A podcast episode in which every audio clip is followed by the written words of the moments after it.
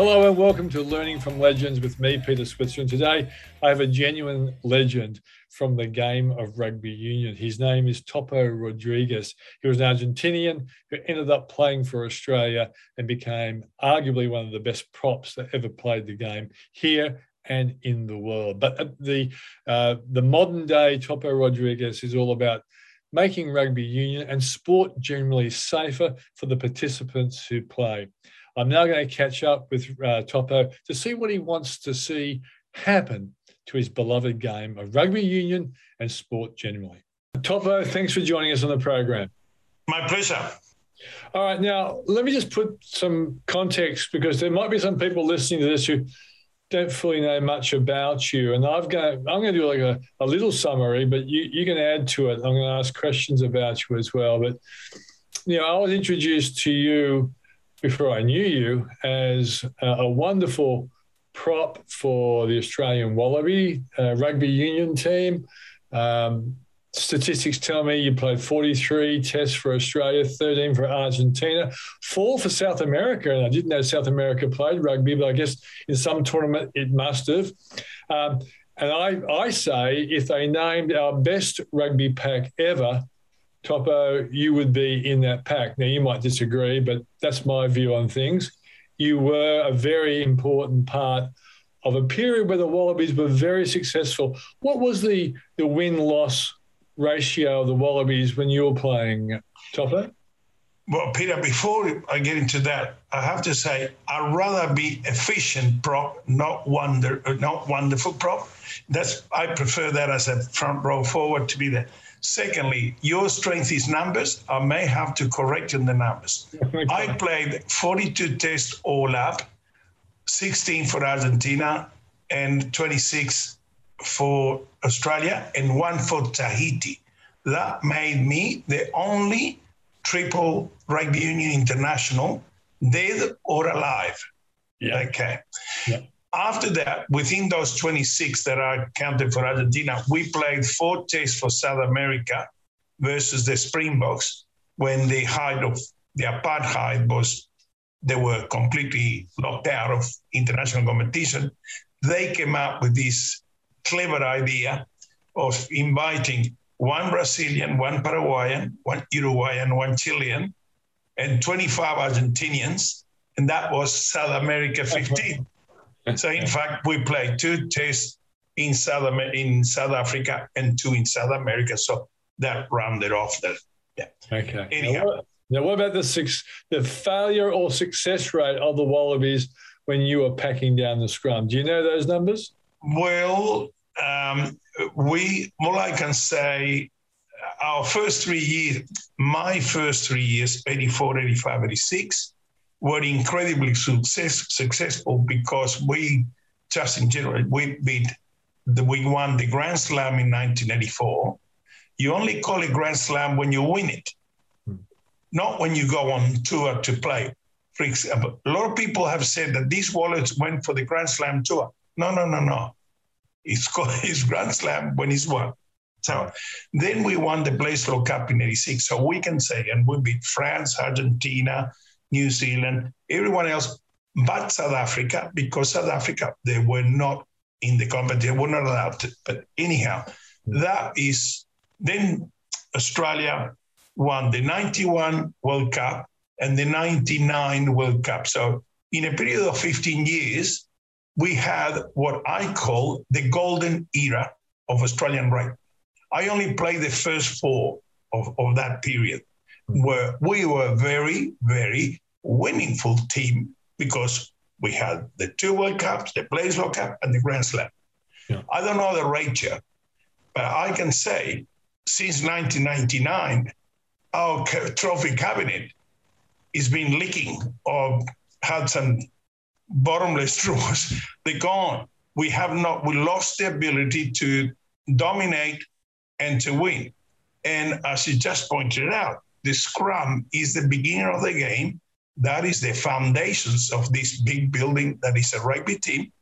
And if you don't have scrum, you don't have the platform to launch your attack. Hmm. Yeah.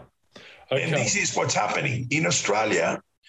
look, Australians have not learned the lessons in history because in 1983, the year before I came, the Argentina beat Australia in Ballymore and we scored, I was with Argentina. So we scored two pushover tries. Was a complete, you know, disaster. People didn't know what was happening. And, you know, they haven't learned the lessons because the following year I come here and I was part of not only playing, but helping with the coaching and all the rest, just doing some fine tuning and telling the young guys what to do. So we had four years of very good forward power. So how could possibly we forget that? Mm.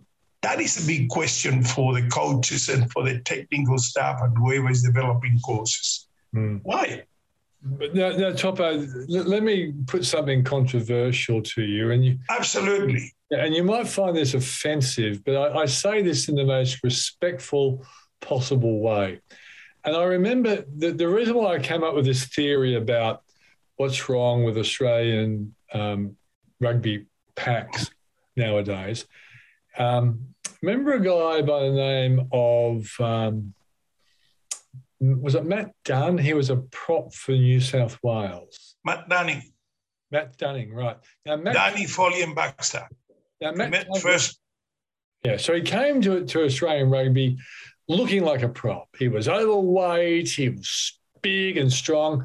And then all of a sudden, he kind of went on a diet and started looking fashionable and all that sort of stuff.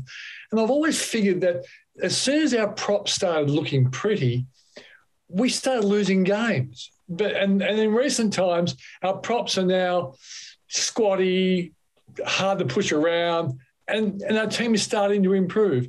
Is it important that props actually have to sacrifice their bodies and not look like, you know, he, you know, um, models for the sake of the, the game? Because like I know you're you're one of the most attractive props that the world's ever seen. Absolutely, because people look inside my soul that's, That's why they find me attractive. Exactly. But in a sense, am I right in saying that we, you do need to have a certain kind of body shape to be an effective prop in rugby? Okay, so you are pointing at the player. What I will do is point at the pig and the hen that feeds it. Okay, so and I use another analogy, which is if you are applying, maybe I don't know today, but I work for the State Bank of New South Wales running a fitness center for eight years, and I knew a fair bit about bankers or people that work for banks. Now, if you apply for a position in the bank, the number one condition is to be honest. I don't know about the the, the directors, you know, at top level, but at the bottom, if you're not honest, so that's what. Now, a prop must be honest when it comes to scrummaging You've got to get that right. There is no negotiable. It doesn't matter how much you run or kick or pass or how good you look. If you can't sort your position out, you're out. So the problem is the coaches have compromised because of because they got a heavy second row, they get a light prop, or, because they want to so it, they gone wrong on the principles and the fundamentals of the game. They compromised positions. And then you got the back line screaming for the ball. You just give us the ball and we'll chuck it about, hang on a second. To get the ball, I, I compare the, the pack, the scrum, like an ATM. You go, clink, clink, clink, and money comes out. Then you got the two administrators, the halfback and the five eight. Move it in and check it out to the stockbrokers out there. And they just gamble galore, put the money. And they say, oh shit, we lost. And they said, don't worry, the ATM, ATM will give you more money to get more ball. Ask for the ball, give me more, give me more. We got another novel idea. We got some good shares to buy. Problem is, for the ATM to work, you have to put money first in. ATM give no credit. So if you don't get your scrum right, you'll have no money to play. So, do you think that Australian rugby coaches have ignored the importance of the ATM, the, the rugby scrum, and as a consequence, our results reflect that? Definitely, yes. Okay. Now let's move. Let's move from this because it's a it's a, it's a very very good um, a segue. Um, since you've retired, you've done many things, but you've dedicated your life. I, I, my note is that you've dedicated your life to making rugby and sport generally safer. Is that is that a fair generalisation, or is it something even bigger than that? Well, my I always had the since I was young, by uh, 15 years old, when I always had this willingness to help. Then, by becoming a father, I learned that helping, coaching, and teaching your kids is very similar. You're just helping someone, imparting knowledge or guiding them. And uh, you, you give a bit, you let them go, then they bump the head, and then you go and help. So, in a way, is something that I believe is biological. It's like mothers with a mothering instinct. Well, fathers have this also thing of coaching, teaching, and seeing the kids progressing. So that is, I reckon, in me, natural. Then, as a consequence of that, I feel like I'm a bit of a teacher, educator. I love it. And I get on very well with people. So, in all this process, I'm, I wanted to set up scrummaging academy and a forward academy in Australia with safety component as number one. But that I was never listened to. I was director of Spine Safe Limited with Professor John Jones, doctors from the Royal North Shore Hospital, and all that. I tried to get into rugby union, rugby league, and Aussie rules. Not a way. No, they were not interested. They, they were covered. They knew everything. So then I tried to set up this academy here and in Argentina. Now, now. And what I just call them up for is I may be difficult person, me personally, but my ideas are sound. Why don't they copy or at least try it? Trial it in secret. Now, then I went on and wrote two theses on scrummaging and rugby. Same story no support, no money. I did all my own, self-published. I put the money, cost me a lot of money. And only very, very few people read it. And whoever read it, and I had some really top people in the world, like Ray Williams, who was the father of Welsh coaching, and he was the most influential guy in Australian coaching back in 1975 and 1985. Mm. And and this guy said, This is a masterpiece. I've never read anything, never seen anything like it in, in, in rugby and scrummaging. Now, that also, so what it is, is the selfishness and the power seeking and all these frailties of human beings are at display just by not listening to somebody that knows.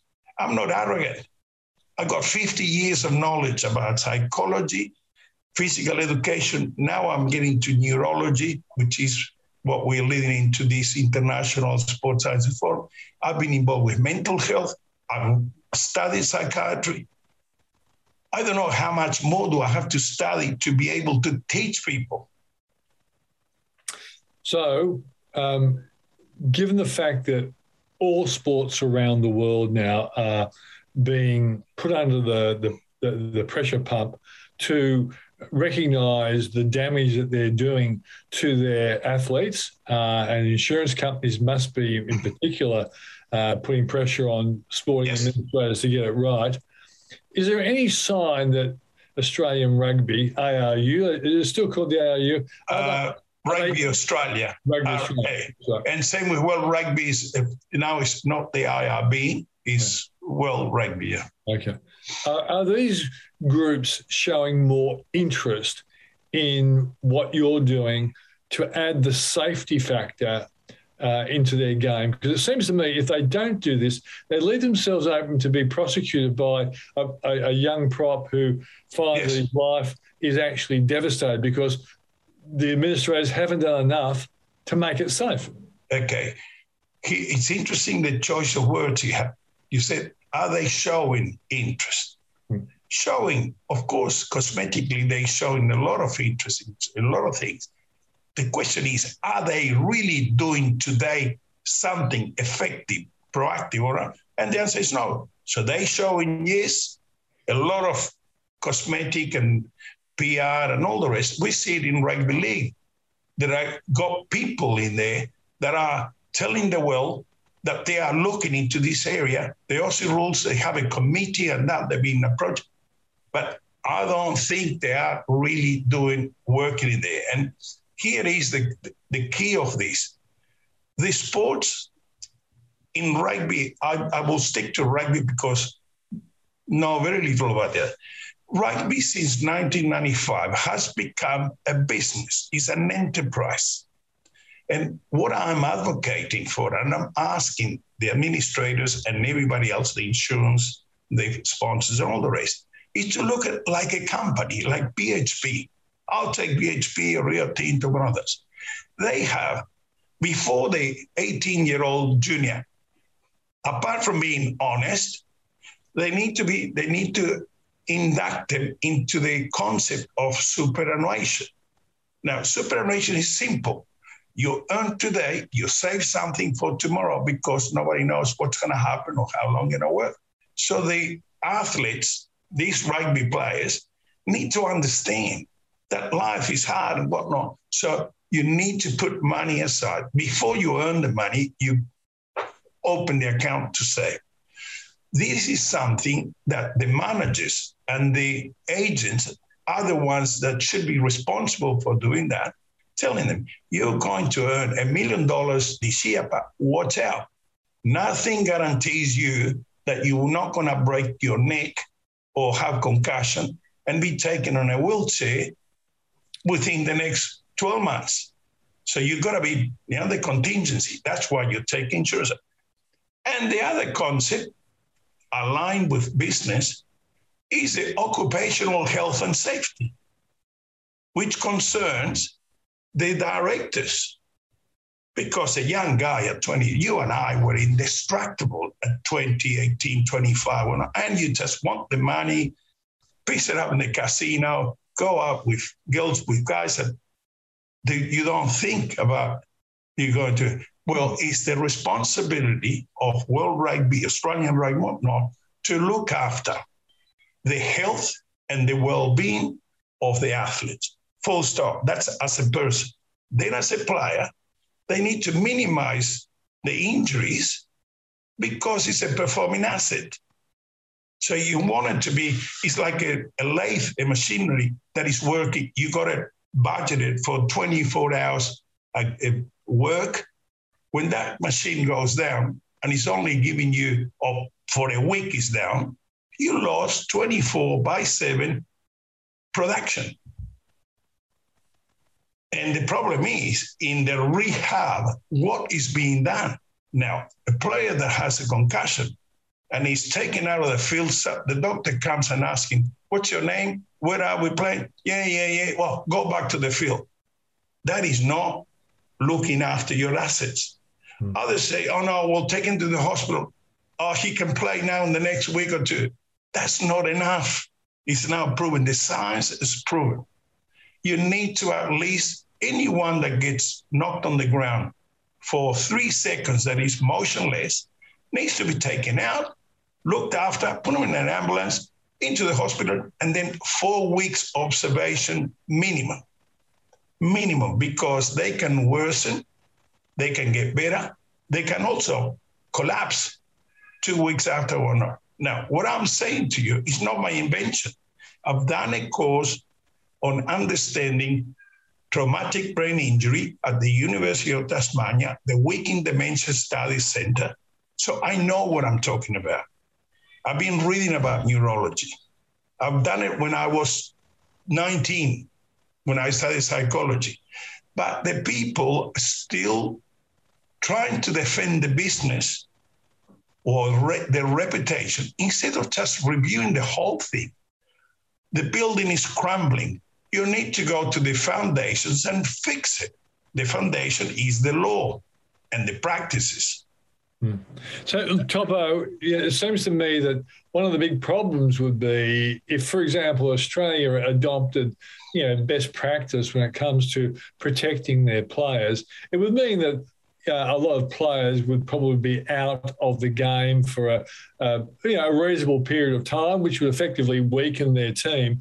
So if if if the rest of the, teams around the world aren't doing the same thing, you in doing the right thing, you're put at a competitive disadvantage. So it seems to me then you need World Rugby to also embrace it simultaneously, so all teams are being governed by the same sensible, safe practices, which don't leave one side advantaged over another. Absolutely. But so one thing is World Rugby, and another one is the All Blacks, Australia, whatnot. Now, do we agree that they're very well paid today? Yeah, of course. Excellently well paid. Now, if a player breaks the leg and can't play anymore, what happened with that position? You get a queue of about 100 players that want to play in that position. So, what we need to do is increase the recruitment of young players to have a standby. But at the same time, you need to guarantee health and well-being to this guy, not to be treated like disposable nappies. Mm. Used, discarded out. You know what the problem is? They make the money, the sport makes the money today, but the liability or the, the responsibility of the player is of the family. Then the family needs to, this is the same thing happens in mental health, mental illness. When you're out of the treadmill, out of the gravy train or whatever you want to call it, then you need to be looked after. In some cases, for the rest of your life, whether you're a quadriplegic or you have dementia, or boy, because the next one that comes with with all this is depression, mm. and next to depression is suicide. Well, all these things need to be looked after by the family, the friends, and all that. So it's it's an enormous price that the sport administration don't see. They don't want to see tell me this, Topo. What's the insurance provision? Does so, for example, does um, Australian Rugby insure every player, or um, are, are, the players encouraged to take out their own insurance? And um, given the fact that they're well paid, um, you know, they should be able to do that. Or are insurance companies afraid to actually insure players who are playing sport at this level? Well, Peter, first, uh, I'm not privy to that kind of information because it's not my area and I don't honestly have the interest, but I see the results. And you, as a business person, know how insurance works, and so do I. Mm. If you have a risk that is increasing, you have to put the premiums up or reduce the areas that you're covering. And today, sorry, today, I know I'm aware of companies that are leaving aside anything to do with concussion. They don't cover concussion or dementia or some part of it. Yeah, maybe concussion, yes, but dementia, no. And, you know, it's all the fine print. Same with COVID. Some companies say, oh, no, if you get infected with COVID. So the companies make sure that they will always make more money than what they spend. And if they don't have enough money, they don't pay the the premium, the no, the the compensations mm. until they get the money. So it's very clear they will never lose money unless they mismanage the whole thing. So I don't know the numbers, but I can say in view of the class action that is at the moment is a group of about 110 players and growing is a big class action against the English Rugby Union and the World Rugby this has happened with American football, where about two years ago they were paid, a group of players were paid something like two and a half billion dollars.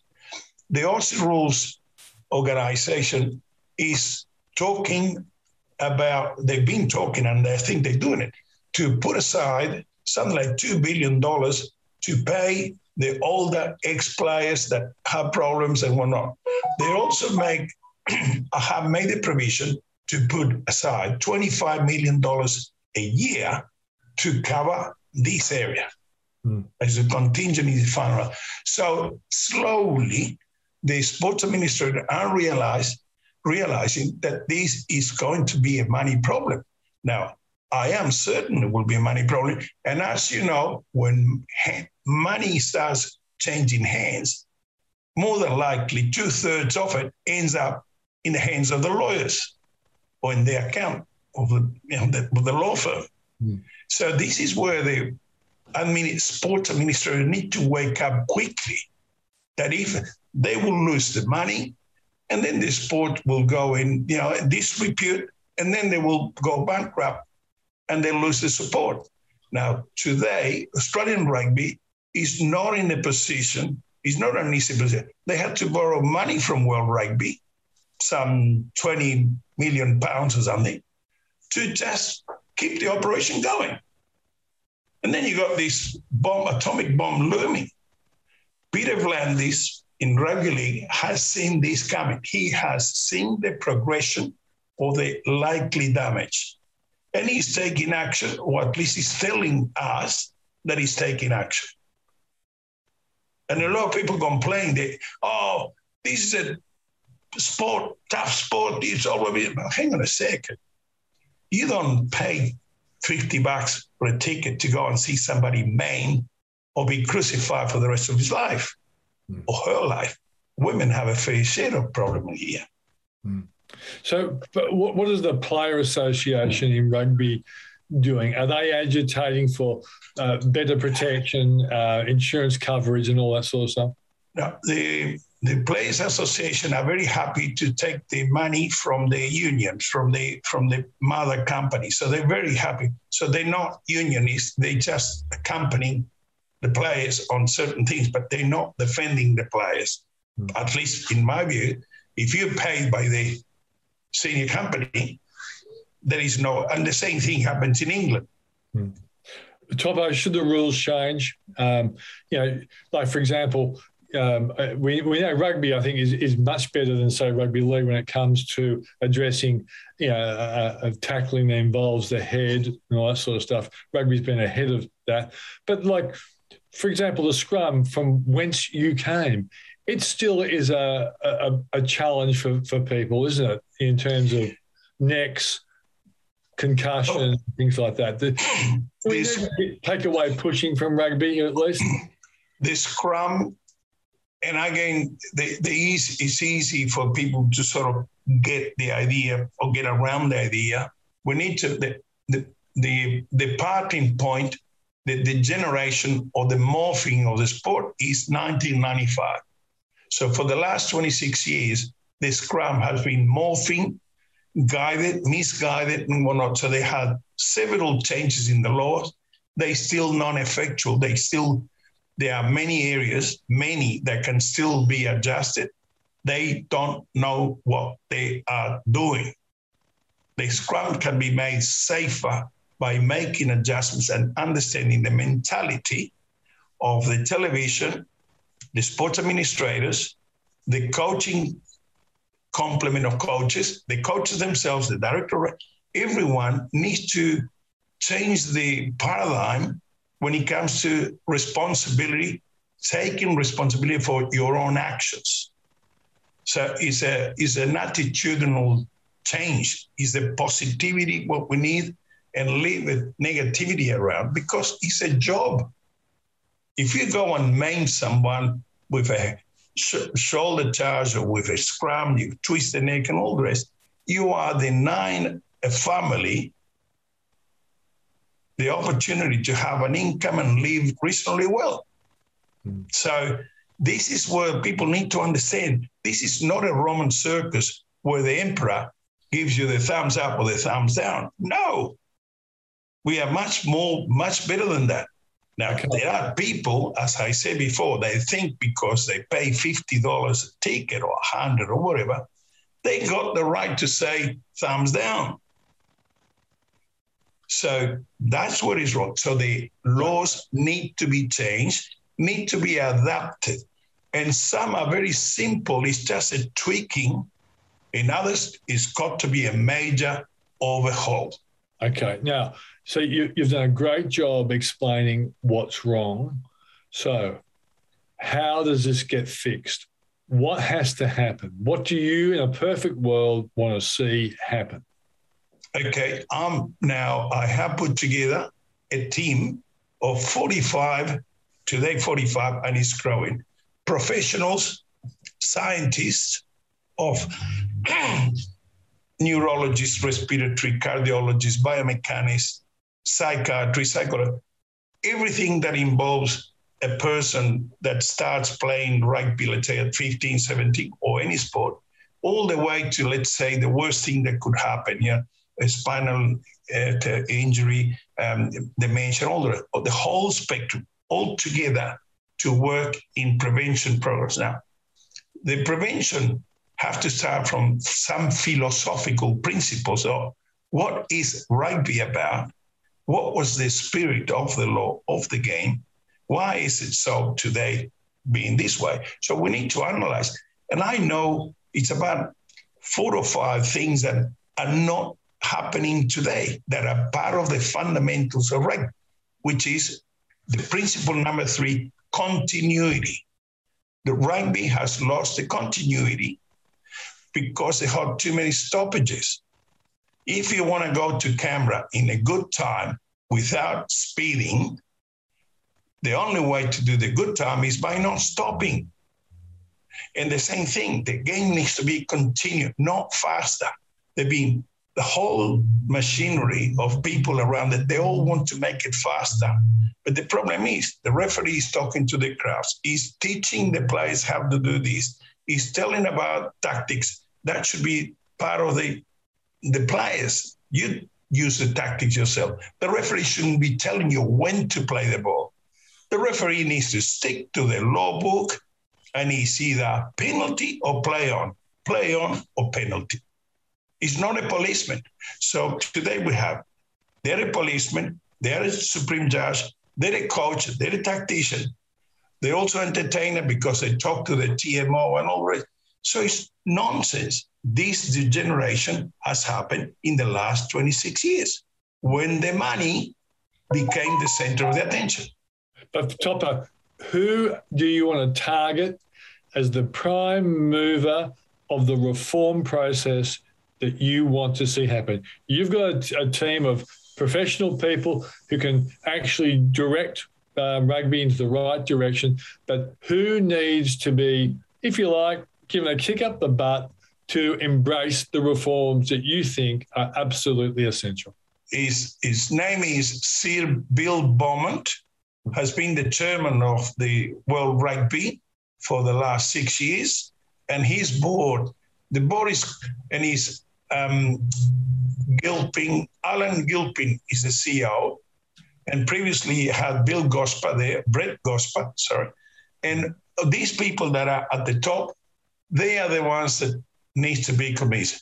Now, probably before that, we should talk to the sponsors and tell them that this cow is about to be dried out.